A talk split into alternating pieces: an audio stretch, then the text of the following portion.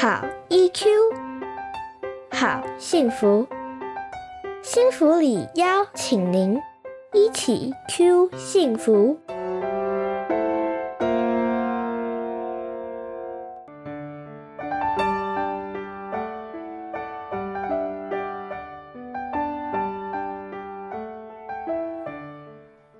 防疫新力量，幸福里陪你找到防疫期间的新力量。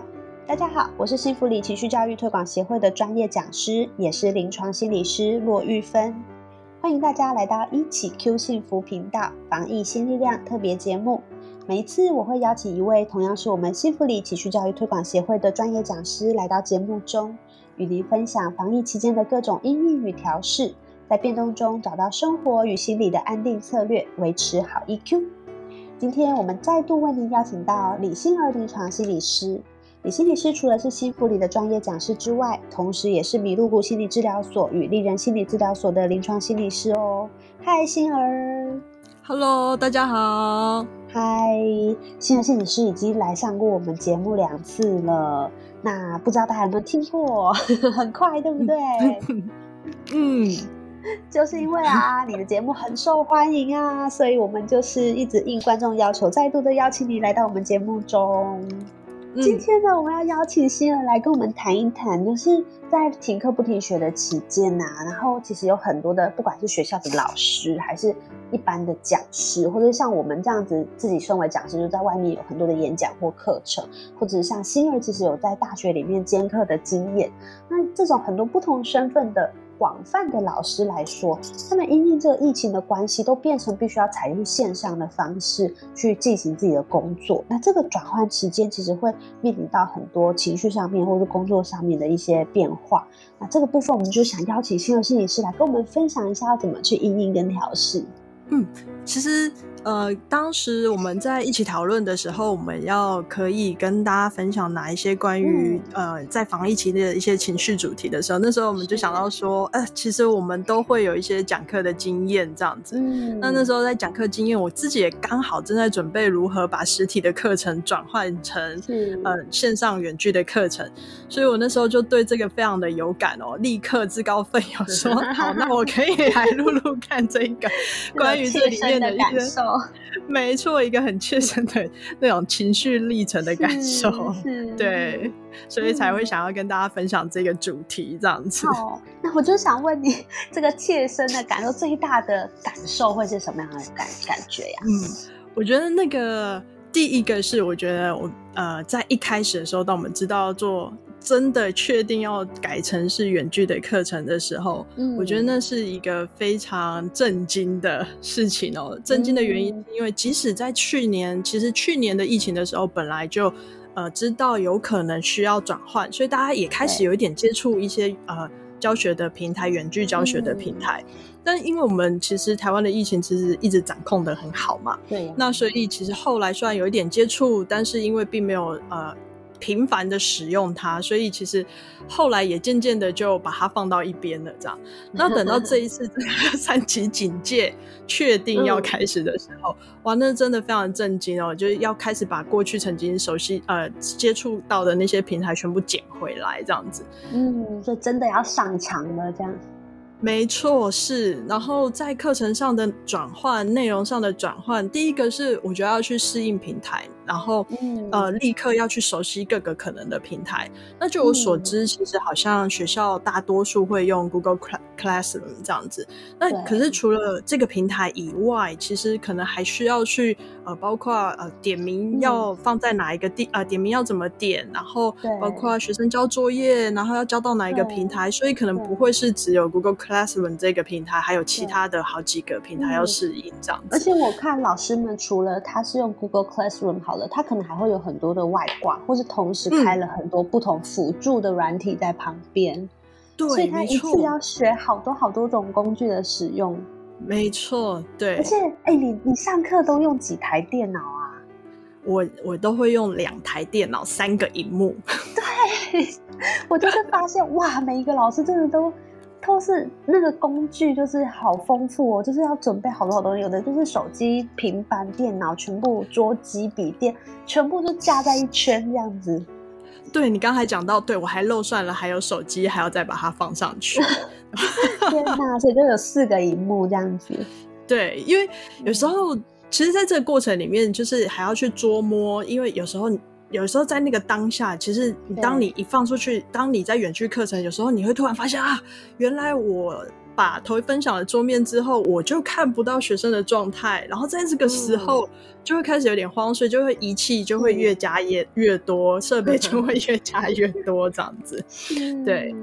对啊，然后再过来，除了仪器，我们刚刚讲到平台，然后设备我们要准备，然后还有就是要怎么样把原本准备的那个内容。然后你要把它转成是呃线上的方式，可能原本在有些时候在课堂上，你可能可以跟他互动，然后可以提醒他，请他记忆的东西，但在线上，因为专注力其实是很宝贵的一件事情，所以要怎么去运用他其他的时间，让他可以直接先有预习，在作业就达到。然后我们他来到线上课程，在线上上课的时候的内容，要要去教学的一些内容，可能都不一样，所以跟实体课程不一样，所以那个转换，我觉得那个转换就会变得很焦虑，对，然后那个压力都会很大，这样子。哎，你在讲的时候，我突然想到一个画面，以前如果在课堂上某个孩子、某个学生睡着，你就叫某某某某某某，他就算没听到，旁边的人也会戳他。可是你现在在课在线上，你说某某某，你为什么没反应？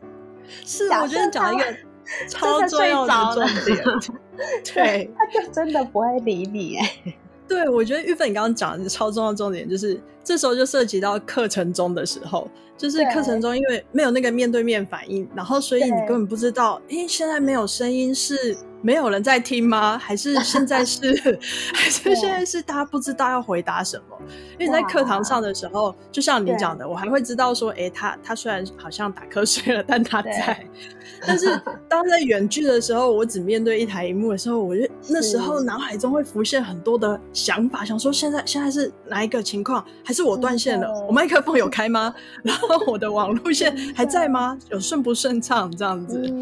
对，就会有很多很多让自己也觉得那个压力跟紧张都会拉高的地方。这样子是，毕竟在我们的互动里面，其实那种非语言的。讯息其实是很重要嘛，那在线上的模式里面就少掉好多这种辅助，但是对讲师来说是一个很大的挑战，因为你没有办法获得及时的回应，不管是一个表情，有时候我们讲讲，看见某某一两个听众在偷笑，我们大概就知道说，哎，这个议题可能有些人有兴趣，像他在荧幕那一端偷笑，我根本就看不到。对，没有错，完全就不知道。然后所以常常很多时候，另外一个就变成我们就要。面对镜头，然后像在进行一个单人的表演，然后我觉得这就是 另外一个生态的适应，很大的挑战呢。非常大的挑战，因为我那顿时间，其实我觉得当下我其实真的真的非常的佩服，就是演员们这样子，因为你必须要在镜头上面传递出很多的情绪，但这个在你在传递的过程里面，可能不一定可以知道对方的回应是什么。我觉得那真的是一个非常厉害的一个状态，这样子。嗯，所以就会需要用很多内容形式上面的调整。去达到这样的学习效果，对不对？嗯，然后自己也要有蛮多的一些心情上的一些准备，就是在这个时候，其实自己也要有一个心情准备，是我可能知道在这个状态下没有回应，那我接下来要怎么样去接我接下来的呃内容或者是课程这些转换等等。我觉得呃，这会是一个很大的不一样，是我们可能没有办法预期像实体的时候，我抛出了一个东西，可能。那个回应是什么？我再接下去就好，而是我要自己要去想，我要接下来怎么做这样子。嗯，对。所以这种这种时间点的掌控，或者是节奏的掌控，也会跟实体很不一样。是，对。那后接下来就会变成我们刚刚讲到课程前的准备转换，课程中我们会遇到的状态，然后还有一个课程后的那个课程后的是。我可能我们要赶快针对前面一堂我们进啊进行过的内容，然后遇到的情况立刻进行修正。那我相信很多学校的老师是我可能今天上了课，我明天就要再继续上课了，或者是我下周就要继续上课了。那那个可以修正的时间，其实相对的来说是要短暂的、快速的，或者他们其实教好几个班级，所以他们一节课一节课是连在一起的。对。那个中间的休息跟喘息，有些时候还不一定是这么的足够的。对对呀，还没办法去重整你刚刚的经验里面一些要调整、要改变的地方，或是刚刚的经验里面你觉得还不错的地方，就那个整理的时间是很短暂的。对。然后，所以在这里面，我觉得在那个过程里面，其实感受到的会是一个要快速而且高压，因为我要赶快调整、赶快修正。然后，而且因为要担心学生的吸收的状态是如何，然后学生是不是可以适应这样子的情况，同时间要去照顾到学生的状态的时候，其实我觉得在那个状态，其实真的是可以完全去体会老师在教学上的那个。呃，很高压，然后很紧绷，然后很焦虑的那种感受，这样子。我相信这些，其实一个记者老师，其实，在实体的课堂上，他们每一次授课完，一定也都会有这样子内在的一些整理，然后一些经验的调整啊、精进。可是转换到线上的形式的时候，因为是很。不一样，很陌生的一种模式，所以这个耗能、耗费脑力的程度，其实远远高于用熟悉的实体课的模式去进行所要花费的那样的精力。对，所以其实之前有一些人不理解的时候，就会觉得说啊，停课老师很闲呐，大家都回家放假去。其实这是一个很大很大的误会耶。其实老师在家里面，对，尤其他如果同时 要面对自己的孩子也停课在家的时候，那他又要去上课的时候。对，所以其实就是在不同的角色之间，尤其像老师这样，他要同时对很多的学生负责的时候，其实他的压力真的是很大的吼。是真的，我觉得那真的是呃，那真的是非常的烧脑的一个过程，然后也非常的耗心力的一个过程。错。对，而且其实有在讲课的人就会知道，你其实只要投影片有一点调整，或你只要决定在你的熟悉的讲题里面加入一点点变化的活动，你就已经需要整个大改了。那何况是像我们刚刚欣儿分享到的，就是你你可能为了因应，比如说注意力的持续度的问题，或者是说像这个界面上面的限制，所以你必须要调整很多的的表达方式，很多的美材或者很多的呈现方法。那这个东西的转换，其实对老师来说是很大量的预备工作的。对啊，真的。嗯，对。嗯，哎，那课程之后结束之后，除了老师这样重整之外，那学生的表现我们要怎么去判断啊？学生的表现判断学习成效这样，我觉得你提到一个很大的重点，这个重点就是。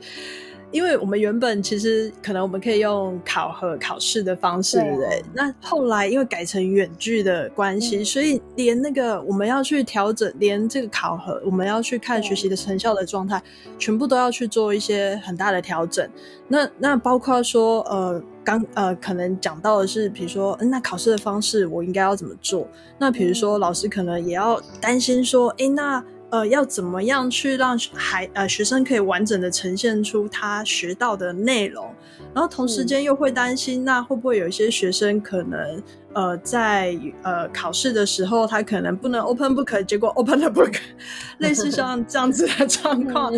然后对，然后或者是说。呃，可能比如他们的报告的方式，比如说呃，有些报告可能本来是希望他们分组的报告，那后来这个分组报告他们是如何进行这些等等的，所以其实在这个过程里面，其实真的连呃后续我们在成绩的考核都要去做很烧脑的一些调整，然后我们还要去再重新的设计，我要怎么去看到这些情况，这些学习的成效这样子。了解，所以其实。从课前到课堂中到课后，其实都有很多的工作要进行。嗯，对。那你觉得，针对老师这样的角色，或是讲师这样的角色，要去面对这么多、这么多的压力，那我们可以怎么做去帮助我们自己？嗯，我觉得其实其实还是回到一件很重要的事情哦。其实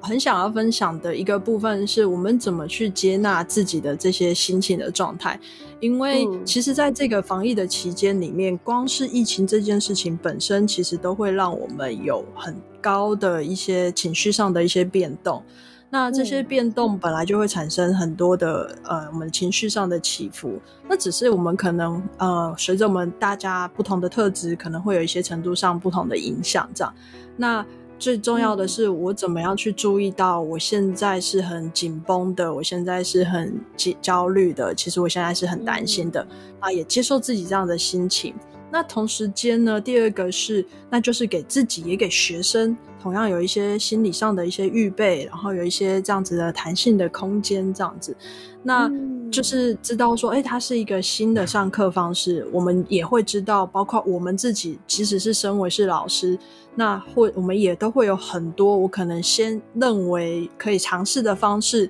但是后来进行了一两次之后，我可能需要做调整。那这不是因为一开始没有规划好，而是因为这个转变本来就是我们大家一起去经历跟一起做调整的状态。那同样的学生也是，学生一定也还会有很多的。情况，他们可能是不会操作，虽然他们平常好像很会玩三 C 的产品，但是要让他们真的去操作一些呃，真需要使用在上课的时候的功能，对他们来说也是一个新的东西。那其实，在这个过程里面，其实我们是去允许彼此都可以有一个尝试错误、尝试错误的这个过程，这样子。那虽然这个过程有时候会呃会引发我们有一种焦虑的心情，或者是很急，因为我们会有想要赶进度的一个情况。但是呃，如果可以注意到自己的心情，然后接受自己这样的心情，我们相对也会比较沉淀一点。那第三个会想要。呃，分享的一个小技巧是，我觉得可以帮自己规划一些，老师们可以在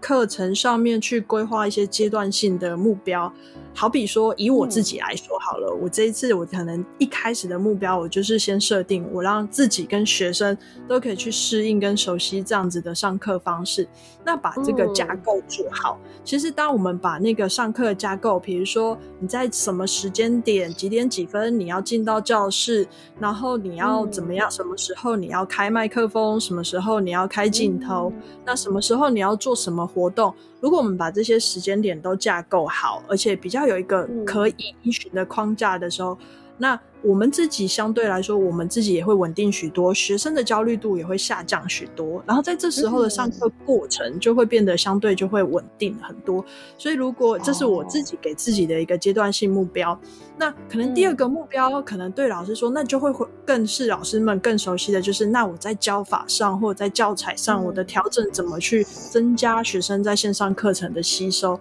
那我觉得这边有一个最重要的一个点是，这些阶段性的目标一次不要放太。多，就我们可能一次先放一个，然后达到了之后，我们再往下一个进行这样子。嗯，那最后会有一个很重要的点是，我想不管最后我们的呃课程的状况是怎么样，我觉得老师们一定都要对自己说自己辛苦了，自己做的很好，好好的肯定自己在这个变动时刻的时候的努力哦。然后在这个变动时刻，安抚自己，安抚了学生在学习的状况跟学习的时候的那些心情。